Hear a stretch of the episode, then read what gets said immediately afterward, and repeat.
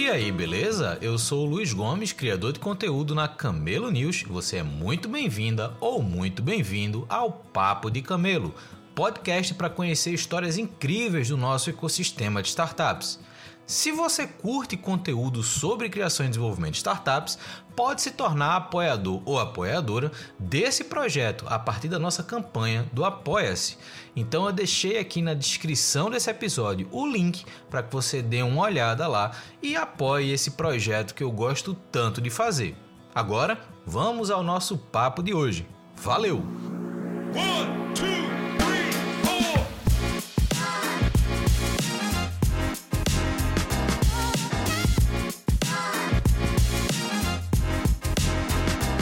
Estamos começando mais um Papo de Camelo. Dessa vez, uma novidade por aqui. A gente vai conversar com duas pessoas, o Daniel e o Vitor, que são da Fester. A gente vai entender um pouquinho mais da história dele, o que é que eles fazem, como é que eles estão enxergando o mercado, as dificuldades de empreender no modelo da Fester, que a gente também vai conhecer nessa conversa. Mas eu não vou quebrar o padrão. Eu vou começar o episódio como eu sempre começo, só que agora a pergunta vai para os dois, Daniel e Vitor. Quem são vocês? Vocês e como é que vocês chegaram até aqui. Cara, obrigado pelo convite. É, sou Daniel, tenho 28 anos, nasci na Bahia, vim para cá com dois anos, então é, já perdi o sotaque, sou, sou baiano fake. É, cara, sempre, sempre me interessei muito por, por empreendedorismo e por tecnologia, né? Meu pai é, foi empreendedor a vida inteira na área de tecnologia, ele tem uma empresa de TI, então eu fui, sempre fui muito imerso nesse mundo e sempre foi uma coisa que me fascinou bastante, assim, né? Eu gosto de contar a história do momento em que eu vi o primeiro iPod na minha vida. Cara, minha cabeça estourou, assim. Aquilo virou uma, uma fixação minha. E aí depois veio o iPhone, eu criei um blog sobre a Apple, então sempre tive muito imerso nesse mundo de tecnologia, startups tudo mais. É, então sempre foi um desejo meu empreender. Comecei a empreender com, sei lá, acho que 13, 14 anos desbloqueando o iPhone. Lembra que vinha dos Estados Unidos bloqueado e as pessoas tinham que desbloquear aqui, né? Então cobrava tipo 100 reais as pessoas para desbloquear celular e coisas assim. Então sempre tive um, é, essa, essa veia assim, meio empreendedora. Um, fiz dois anos de direito, odiei, não tinha nada a ver comigo assim. E fui é, estudar sistemas de informação, né? Tecnologia lá na, na SPM, com ênfase em marketing, gestão. E, e conheci o Vitor na, na, incubadora de, de negócios da SPM, né, que era uma, uma entidade da faculdade que, que, promovia empreendedorismo. A gente abriu uma primeira empresa, uma segunda quebrou, construímos a Fester e, enfim, aí estamos aqui para bater esse papo com você. Boa, é, brigadão aí, Luiz, pelo, pelo convite. É, eu sou o Vitor, fiz 31 anos mês passado nascido aqui em São Paulo. É, diferente do Daniel, morei em alguns lugares diferentes, então minha, minha criação como adolescente acabou sendo ali na Praia Grande, no litoral aqui de São Paulo. Depois me mudei lá para o Rio de Janeiro, comecei a fazer faculdade lá. Sempre tive muito essa admiração pelo mundo corporativo, que os empreendedores conseguiam fazer pela sociedade, como, como essas pessoas criavam coisas incríveis. É, minha cabeça, então, sempre foi muito para esse lado. Mas, apesar disso, eu entrei na faculdade achando que eu ia criar outdoor de publicidade. É, e muito cedo também, dentro da faculdade, eu descobri que definitivamente eu não queria aquilo. É, pude descobrir cedo que eu odiava o modelo de agências, então me bandiei ali para o lado mais do marketing é, e, e, acabei tentando desenvolver uma carreira mais nesse sentido corporativo de marketing. Uh, estagiei num, numa multinacional de telecomunicações e aí foi super incrível para saber várias coisas que eu gostaria de fazer e muitas coisas que simplesmente não, não funcionavam, né? Aquele mundo engessado, aquela coisa que putz, tem mais burocracia do que vontade de fazer as coisas acontecerem. É, e aí, desde então, eu comecei a me dedicar mais a esse universo de tecnologia, das startups. foi quando eu já estava morando aqui em São Paulo, tinha transferido a faculdade para cá, e dentro da SPM desenvolvi meu TCC justamente no modelo lá de empreendedorismo que a faculdade tinha acabado de lançar. E por indicação deles, fui parar na incubadora da faculdade e aí começou a história de nós dois aqui. E, enfim, aí é coisa para história para contar aqui no papo. Boa.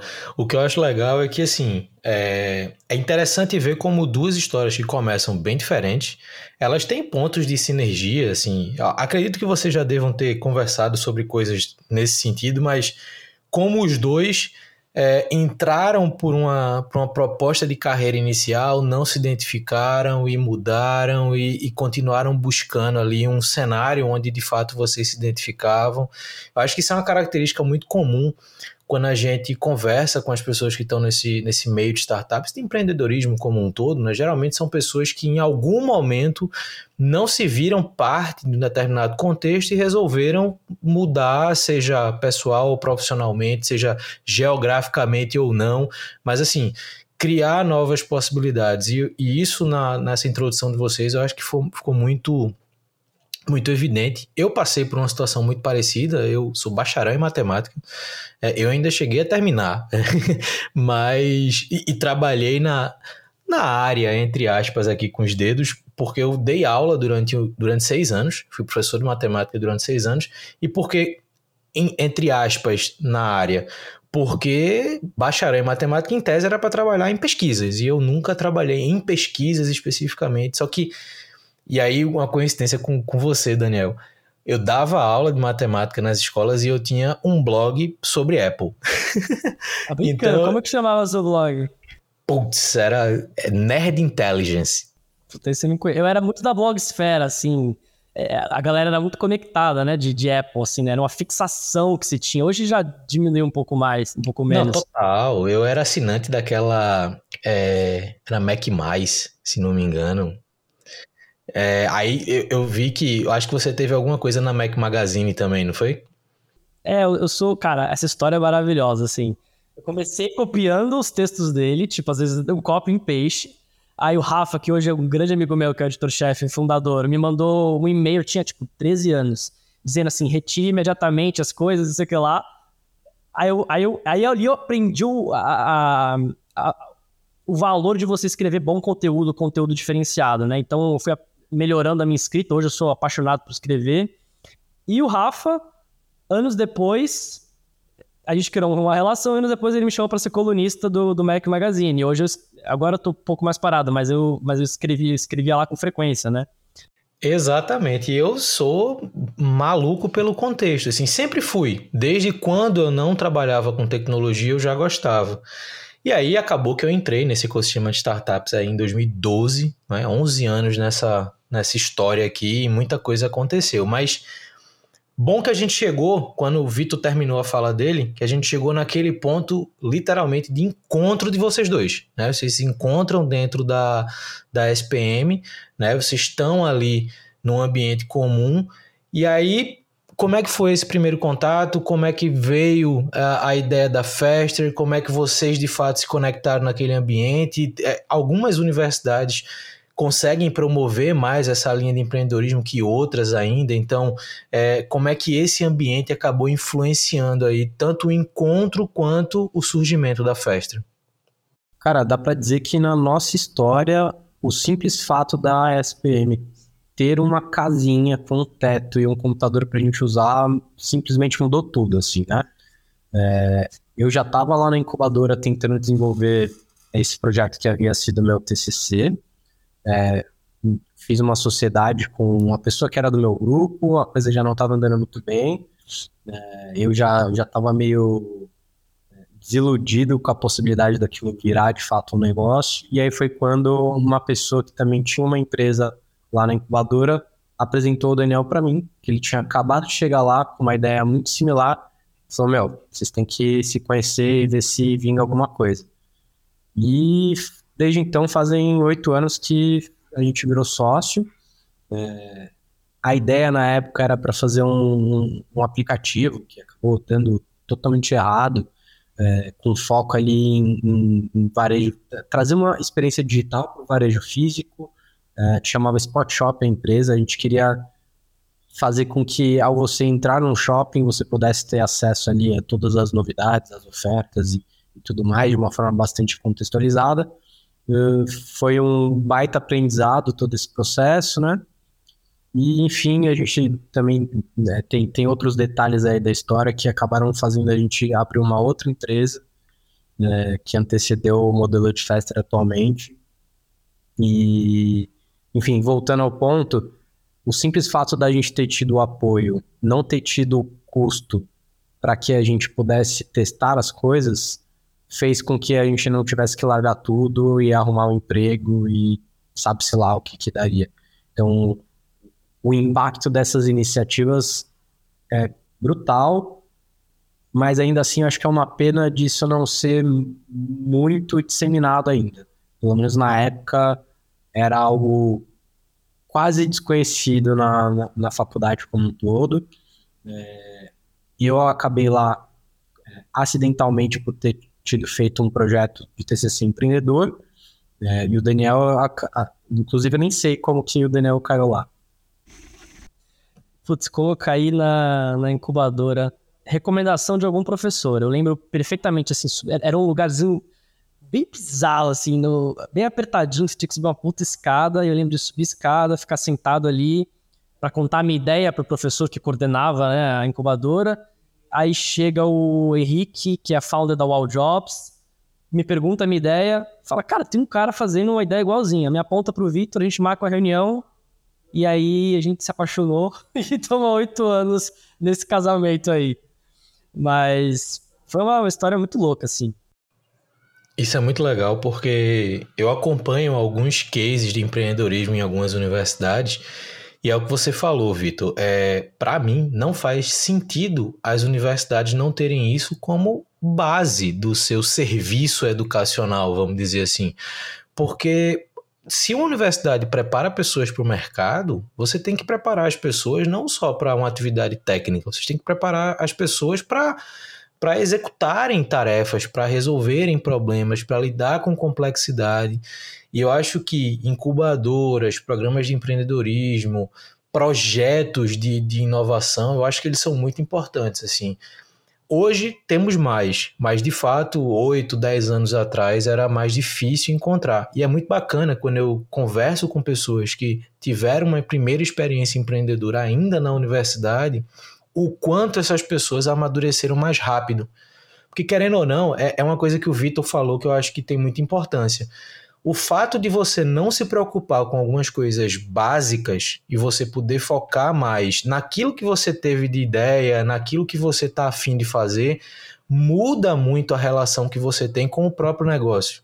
Né? A gente sabe que empreender na universidade você tá tem prova para fazer, tem estágio para conseguir, tem, enfim, tem uma série de outras coisas que aquele movimento empreendedor acaba ficando como meio que uma via lateral daquilo que você de fato precisa fazer no dia a dia. Mas só em você ter essas tranquilidades de estrutura, de conexão, isso faz com que você direcione energia para o que faz sentido. Eu acho que no caso de vocês é um reflexo bacana disso, né? De como a universidade, se bem preparada para esse tipo de movimento, como pode gerar oportunidades aí de negócio, como acabou acontecendo. E aí é bacana quando vocês falam, pô, a festa não nasceu no primeiro, na primeira reunião que a gente fez. Né? A gente tentou uma coisa, foi até um ponto e mudou, e foi para lá e foi para cá. E aí, uma vez que vocês já estão lá na incubadora, que vocês já se conhecem, vocês estão testando, em que momento vocês perceberam assim, cara, é, vamos testar esse modelo que hoje é a festa? E aí é bom porque eu vou esticar um pouquinho essa pergunta para o seguinte como, quando, em que momento vocês tiveram essa ideia e o que é que a Fester é. Né? Apresentar um pouquinho do que é que vocês estão fazendo. Se mudou, se começou por um modelo diferente do que é hoje, tenta falar do que era e, e o que para onde evoluiu hoje. Cara, tem tanta coisa nesse meio que, que é difícil resumir. Mas vamos lá, vou, de, vou deixar. Deixa eu, eu, fazer uma intro que conecta muito com, com outro papo, e aí, encaminhando para Fester, eu te passo passo a bola, pode ser? Manda lá. A festa em si não tem absolutamente nada a ver com várias outras coisas que a gente fez antes. Isso é muito importante a gente gosta muito de falar isso, porque é, as coisas no nosso caso aconteceram bem organicamente. Então, meio que por um acidente, uma obra do acaso, a gente estava lá com a, com a ideia de aplicativo de shopping, é, tudo desandou, não estava dando mais certo. E a gente resolveu testar uma coisa, então, que a gente vendeu fiado, sem ter que ter tido zero investimento para criar uma empresa e que veio a ser a empresa antecessora do modelo da Festa. Então, olha como o simples fato de ter tido lá a incubadora fez com que a gente criasse um negócio sem investir um centavo, que hoje é uma empresa que tem 110 pessoas, gera renda, e tudo mais. Então, só para conectar com, com aquele outro ponto. Uh, e aí, essa empresa antecessora era basicamente uma agência. Também lembrando que eu odiava agências e acabei entrando nesse modelo é, de uma forma um pouquinho diferente, né? É, era basicamente uma agência que a gente se propunha a oferecer para profissionais autônomos e pessoal, principalmente da área da saúde, ali, bem-estar, materiais de comunicação de forma muito mais rápida e profissional do que eles tinham acesso. Então, um dentista, ao invés de ir lá numa gráfica e criar um logo do zero, que a gente sabe bem que funciona tão bem com esse tipo de fornecedor, é, ele contratava a gente, rodava tudo por WhatsApp e a gente fazia ali um serviço é, super interessante para ele de forma bastante expressa. Então, é, a empresa como um todo chegou a ter um, volume super interessante de projetos acontecendo simultaneamente. A gente chegou a ter 30 pessoas na época, faturou alguns milhões de reais, atendemos mais de 10 mil profissionais autônomos no Brasil inteiro. E tudo isso, né, sem ter investido um centavo na formação da empresa. E acabou resultando numa quase falência por conta da pandemia. E aí, deixa o Daniel complementar a história. Não, é isso, assim. Então, pensa que os, os nossos clientes eram médicos e dentistas, 80%. Do nada, esses caras fecham o consultório e param de gastar dinheiro com o que a gente vendia.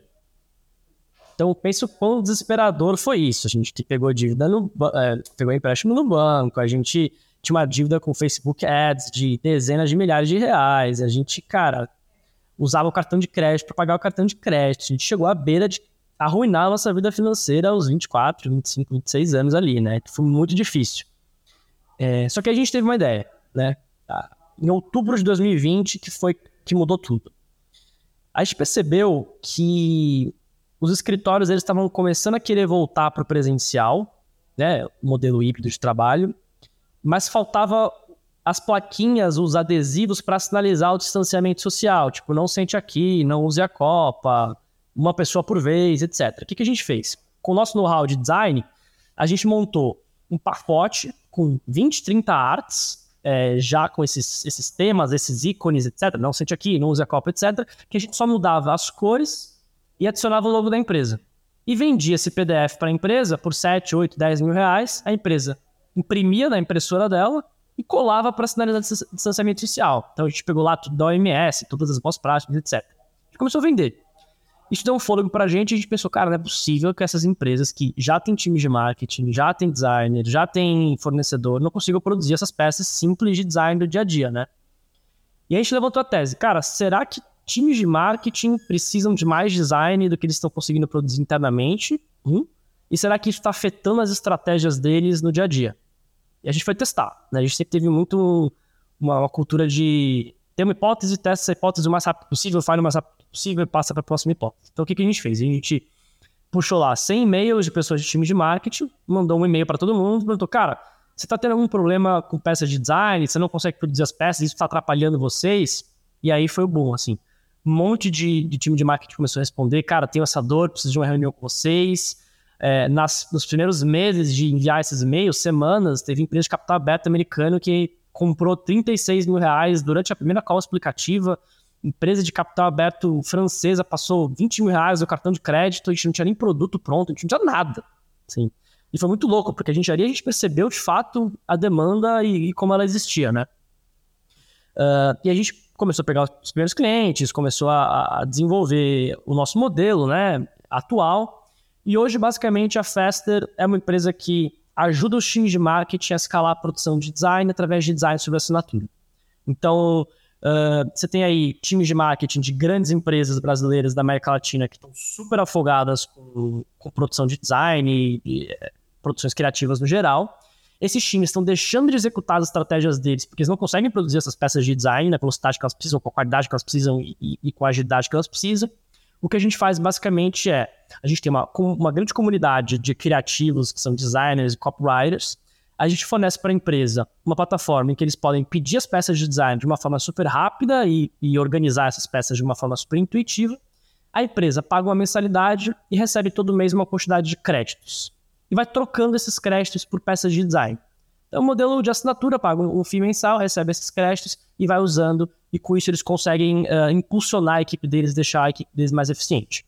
Né? Então, teve toda essa trajetória até a gente chegar até aqui. Nesse meio tempo, a gente levantou aproximadamente 10 milhões de reais de investimento, de fundo de VC e tal, para investir em tecnologia.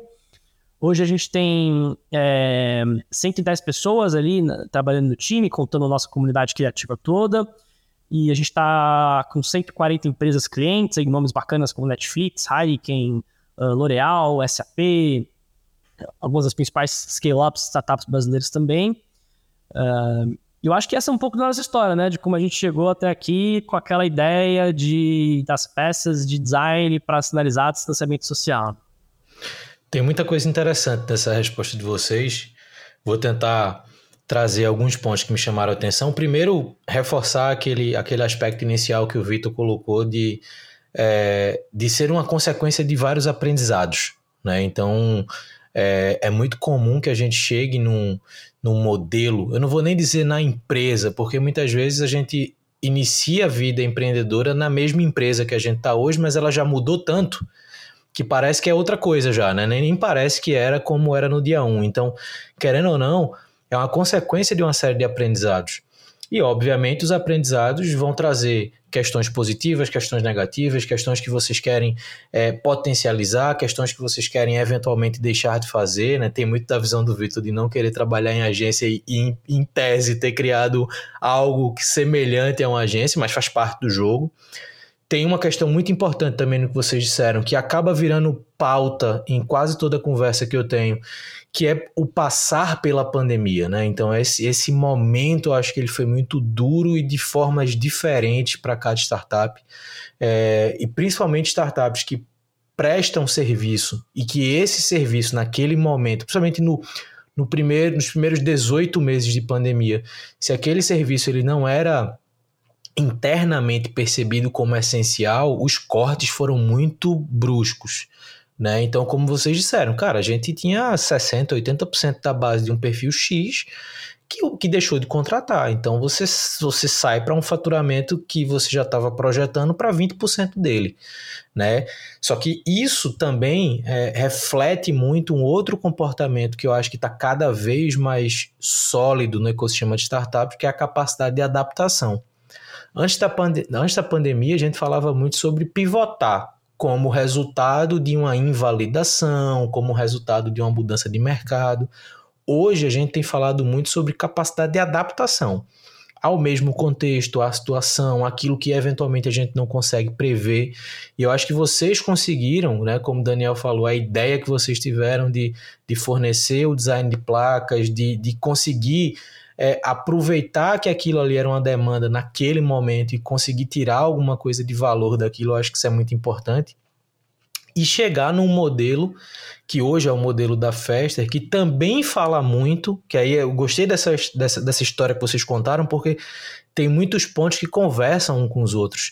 O modelo da Fester hoje, que é, vamos dizer assim, por mais que seja um SaaS, mas é como se fosse talento como serviço, né? Ou seja, você vende a capacidade de, de criação dessas, dessas pessoas como serviço para essas empresas, nesse formato de crédito, como vocês colocaram. é um modelo que também vem ganhando força de 2020 para cá.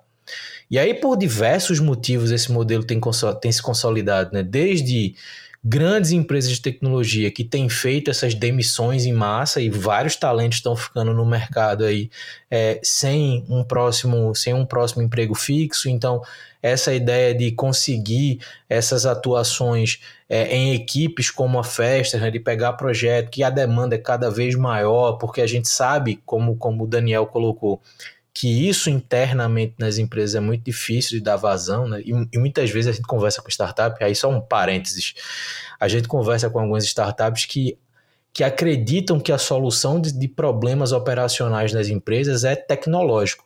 E eu acho que vocês perceberam uma coisa que nem sempre o problema é tecnológico, nem sempre é uma plataforma que falta, às vezes é braço, às vezes é capacidade de execução. E eu acho que essa percepção que vocês tiveram na festa eu acho que é a cereja do bolo. Você percebe, cara, beleza, eu preciso desenvolver tecnologia? Preciso. Mas eu preciso desenvolver tecnologia para melhorar o trabalho dessa minha comunidade criativa na resolução do problema dessas empresas. Então, a empresa está precisando do braço, do talento dessas pessoas e não só a plataforma. Não é porque fazendo uma comparação simples aqui, não é um Canva que vai resolver o problema dele. Ou seja, ele precisa de cabeças pensando naquilo. Então, isso eu acho muito bacana. Mas eu queria que vocês contassem um pouco agora dessa experiência com essa comunidade criativa. Porque, querendo ou não, são pessoas que estão ali ligadas a vocês, que têm essa demanda de trabalho, mas que, óbvio, quando a gente bota isso numa, numa tabela de gestão, vamos dizer assim, isso se torna complexo, né? Gerenciar a rotina dessas pessoas, gerenciar é, o, não o potencial criativo, mas o potencial de participação de projeto que essas pessoas de fato conseguem como é, que, como é esse dia a dia? Como é essa relação para nutrir essa comunidade ativa? De fato, é bastante complexo, é, mas você tocou num ponto crucial, é, que é justamente em como a gente consegue utilizar a tecnologia para isso. Né?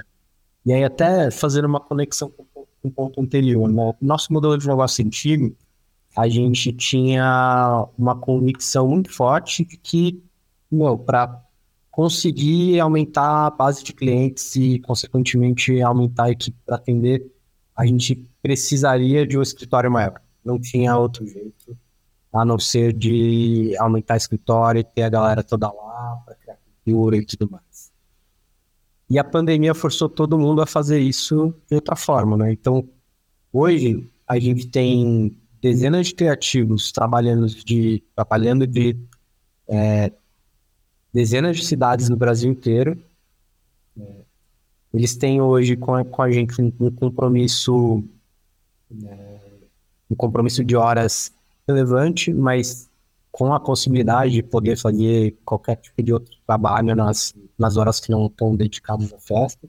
E a gente aposta muito em como a gente pode criar cada vez mais tecnologia, não só para aumentar melhor, quer dizer, não só para aumentar a nossa capacidade de gerir todos esses trabalhos e garantir para os nossos clientes produtividade, eficiência, qualidade das artes, o prazo que a gente entrega tudo, mas como a gente pode usar isso também para gerar mais renda para esse profissional, para fazer com que ele ganhe mais trabalhando menos, para fazer com que ele se conecte com outras pessoas que vivem as dificuldades deles. Então a gente aposta muito nisso e querendo ou não é um mundo novo que a pandemia acabou forçando todos a entrar. Né?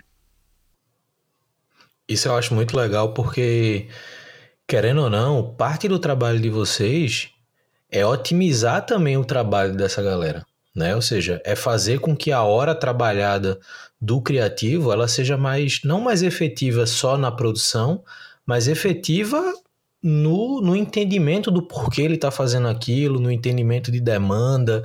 É, eu tive a oportunidade de conversar com, a, com empresas que têm esse modelo de comunidade de talentos em outros contextos, e eu acho muito bacana essa, essa preocupação com aquelas pessoas. Né? Por mais que elas tenham liberdade para executar atividades em outros lugares, mas tem todo um conjunto de preocupação e suporte para que aquelas pessoas naquele ambiente que vocês estão proporcionando, que elas tenham um trabalho não só mais efetivo tecnicamente, mas com a qualidade do processo maior. Né? A gente sabe que é, e vocês devem saber isso muito mais do que eu, óbvio, mas o trabalho freelancer como um todo, quando um profissional desse tenta sozinho pegar projetos, é sentimento caótico do começo ao fim, né? Porque não é só você entender o que aquela empresa quer e, e entregar uma peça.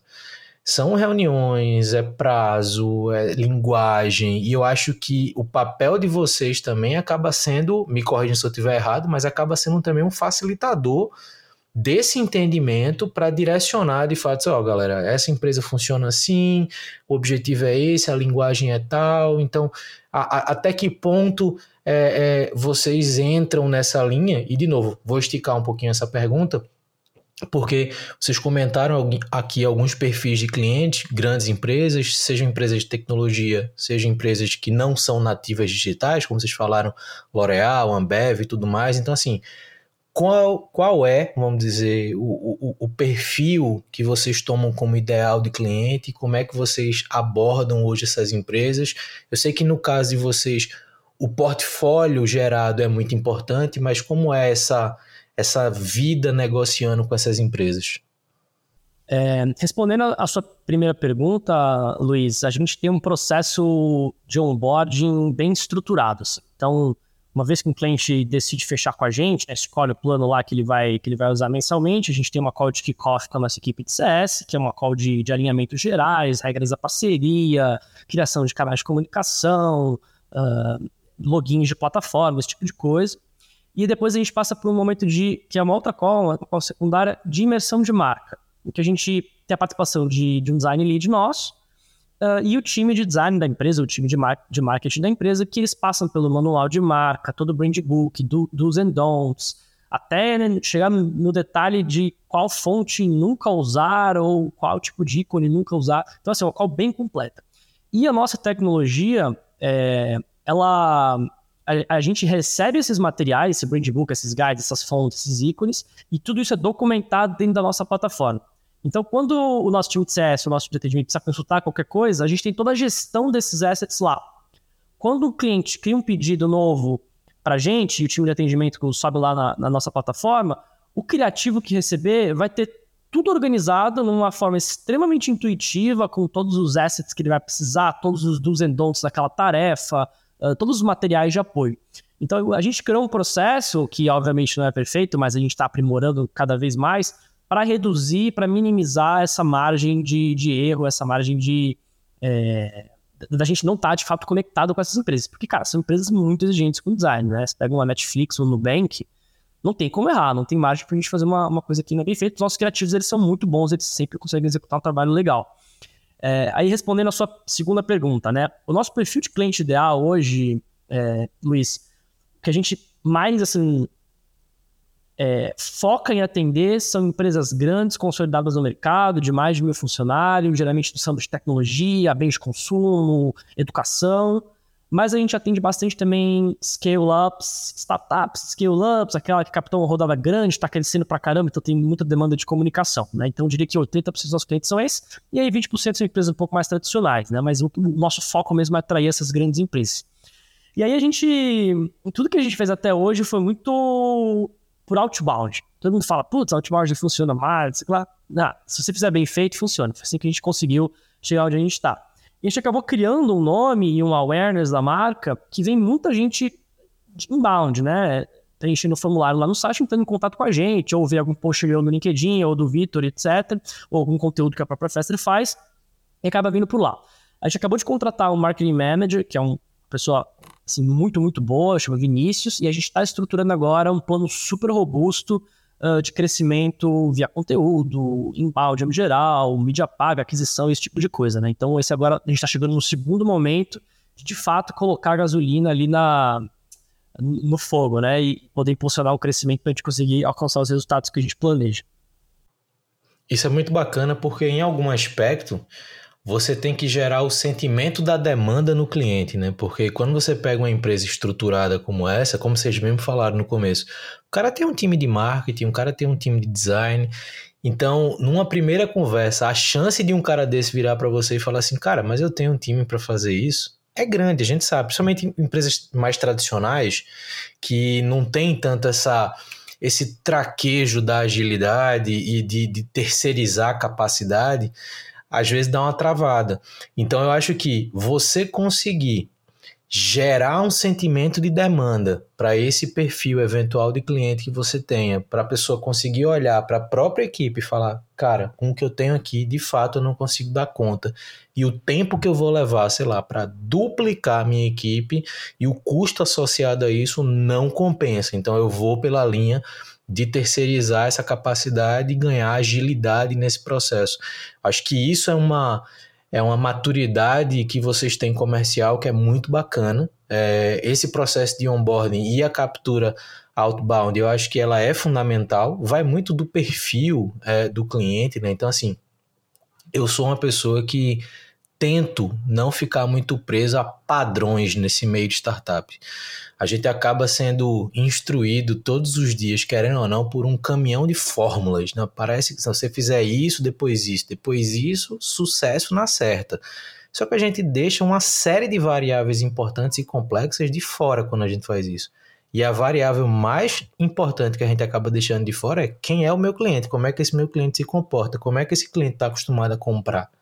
Né? Então, quando você consegue fazer essa adaptação, quando você explica o seu modelo, cara, eu sou uma assinatura, mas a minha assinatura não vai dar a ele livre acesso para fazer quantas peças ele quiser. Ele tem um conjunto de créditos e ele vai gerir o gasto de créditos pelo, pelo tipo de ação que ele quer fazer. Isso também cria uma relação é, cujo nível de gestão do lado do cliente também é muito grande e importante, porque você também está mudando uma cultura. Né? Se você disser, não, eu cobro uma mensalidade, e aí qualquer hora ele manda alguma coisa para você fazer, daqui a pouco a conta não fecha. E é uma coisa que eu tenho prezado muito em algumas conversas que eu, que eu tenho tido aqui no podcast, e eu acho que com vocês é, também reflete muito isso, são conhecer startups cujo modelo, principalmente modelo de receita, faz sentido. Porque você consegue escalar, consegue, porque você tem plataforma e a plataforma gera essas entradas mais rápido.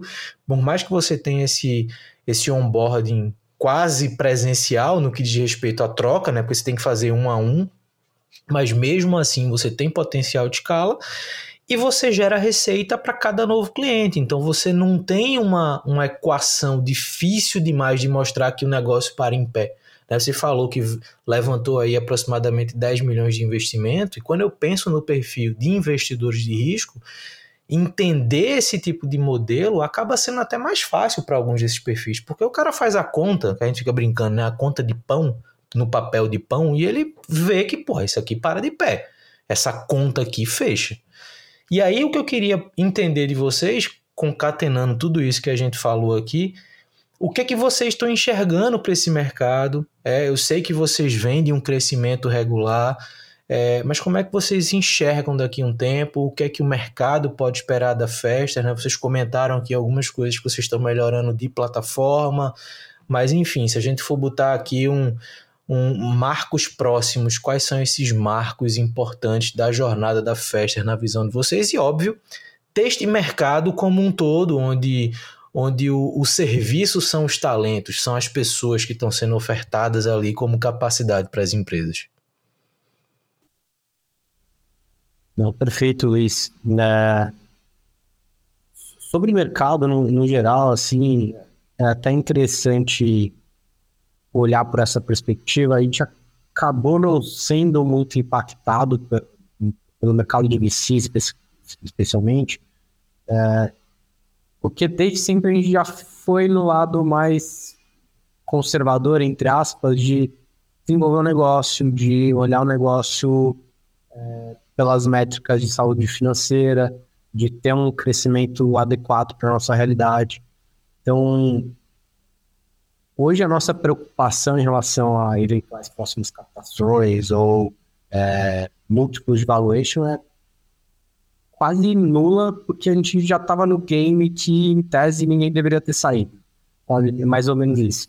É, então a gente segue muito focado aqui em como a gente pode é, desenvolver cada vez mais soluções para a nossa base de clientes, como a gente pode abrir outros canais de aquisição de clientes, e como a gente pode cada vez mais também melhorar a vida dos criativos que estão aqui com, com a gente. Né? Então, é, agora tem muito esse hype de inteligência, inteligência artificial, Então a gente também está tá muito de olho nisso para justamente tocar em todos esses pontos que eu acabei de dizer, né? É uma alternativa extremamente importante para que a gente consiga atingir, né, principalmente esses aspectos mais de produtividade, de, de qualidade de vida. É, então, em de visão geral, é, é, é, mais ou menos por aí. Não sei se o Daniel quer complementar algo. Acho que, voltando um pouquinho, né, tem aquela frase de que marketing, vendas não salva produto ruim, né? Que a gente viu muito aí acontecendo no mundo das startups, é muita gente levantando muito dinheiro e construindo coisas que as pessoas não querem, ou não querem tanto, sabe?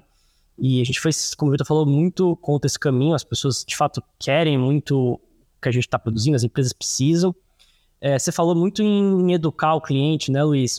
Aí tem uma, uma, uma, parte de educação muito forte, mas aí eu complementaria que a dor é tão grande, porque esses times estão tão assim, ocupados, que eles acabam se identificando muito, muito rápido assim, com a proposta de valor. Então, nesse início de empresa, teve muito menos um trabalho de educar e muito mais um trabalho de, ó, tô disponível para você. Cara, a gente consegue te ajudar agora, sabe? E aí, complementando o que o Vitor falou, de visão daqui para frente, né? A gente, a gente tem o sonho de construir uma das maiores empresas de serviços criativos da América Latina. Né? Então, o Brasil é muito conhecido pela publicidade no geral, assim, né? Em Cannes, etc. E a gente quer ser, ser conhecido pela tecnologia na criatividade. Que a gente quer que essa mesma referência que existe no Brasil de criatividade nas agências, etc., seja refletida como uma empresa de tecnologia que impulsiona uh, outras grandes empresas a atingir os seus resultados de, de criatividade. Né? Então, a gente tem muito subjetivo, como o Vitor falou, a gente está olhando para AI, como isso pode ajudar a vida dos criativos, como isso pode ajudar a vida dos clientes, é uma coisa bacana para a gente, né? Assim, pelo menos estudando uh, o, as coisas preliminares e, e tudo mais.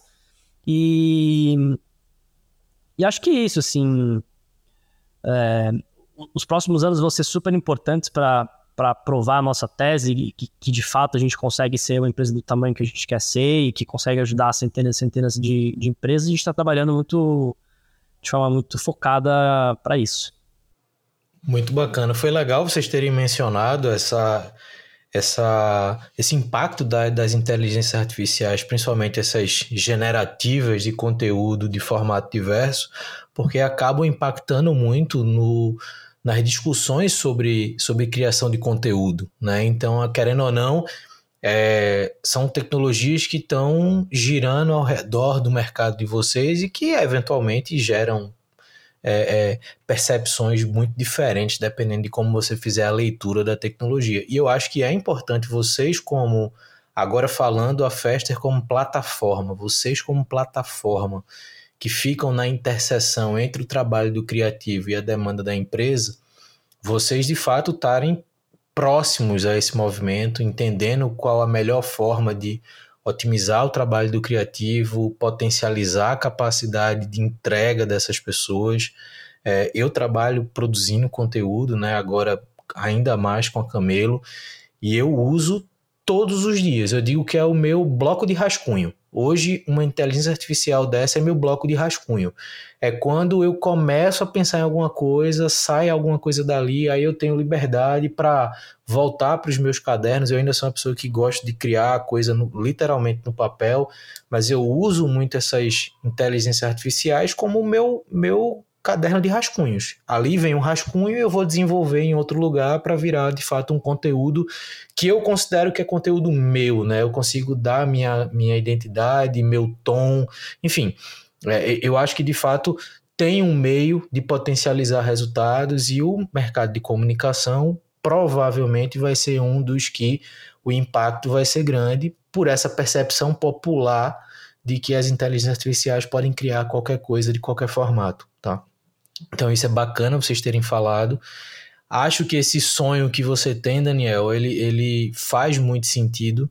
O Brasil, de fato, é um país onde fatores criativos, empresas criativas, né, a economia criativa como um todo, ela é muito sólida.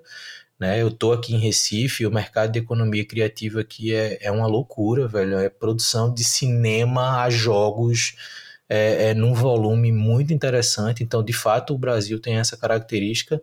E eu acho muito legal quando eu vejo empreendedoras e empreendedores que miram para fora do Brasil. Né? A gente vive uma, uma, um comportamento social que é o Brasil é grande demais, então é um mercado que é muito bom. Cara, vamos olhar para fora, vamos olhar para América Latina, vamos olhar para África, vamos olhar para Europa. Talvez a gente não consiga abrir uma porta relevante nos Estados Unidos, mas tem o resto do mundo inteiro para você olhar. Então eu acho que é muito bacana quando eu converso com pessoas que já têm uma visão de, cara, eu quero ser o maior América Latina, eu quero pegar cliente aqui, eu quero pegar cliente fora, eu quero que minha tecnologia ela possa ser usada em processos criativos, independente do contexto que a pessoa está. Então acho que isso é isso é muito bacana. E cara, legal conversar com vocês, conhecer um pouquinho da história da festa. E eu sempre pergunto também no final da, das conversas se vocês gostaram. Gostaram da conversa? O que, é que vocês acharam?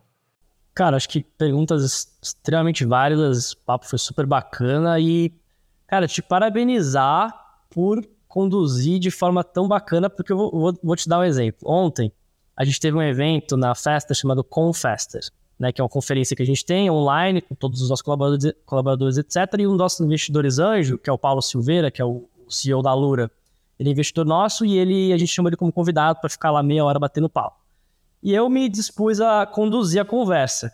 Cara, fiquei com frio na barriga e na hora eu não consegui conectar direito as perguntas com a outra. Então esse trabalho de você fazer as coisas ao vivo é sensacional, assim. Eu parabenizo e admiro muito que consegue fazer isso. O papo foi super bacana. Pô, obrigado, obrigado. Eu tenho aprendido bastante também, assim, não é, não é algo que natural, não. A gente nas conversas vai, vai evoluindo, assim, e eu, e eu aprendo muito com as pessoas que eu converso, assim. Pode não parecer, porque as pessoas vêm falando das suas histórias, mas a forma que a pessoa se apresenta, a forma que a pessoa conta a sua história, isso me ensina muito nesse processo de, de, de facilitação, vamos dizer assim, dessas conversas o assina embaixo aí o que o, que o Daniel comentou. A gente gosta muito de trocar ideia sobre esses temas.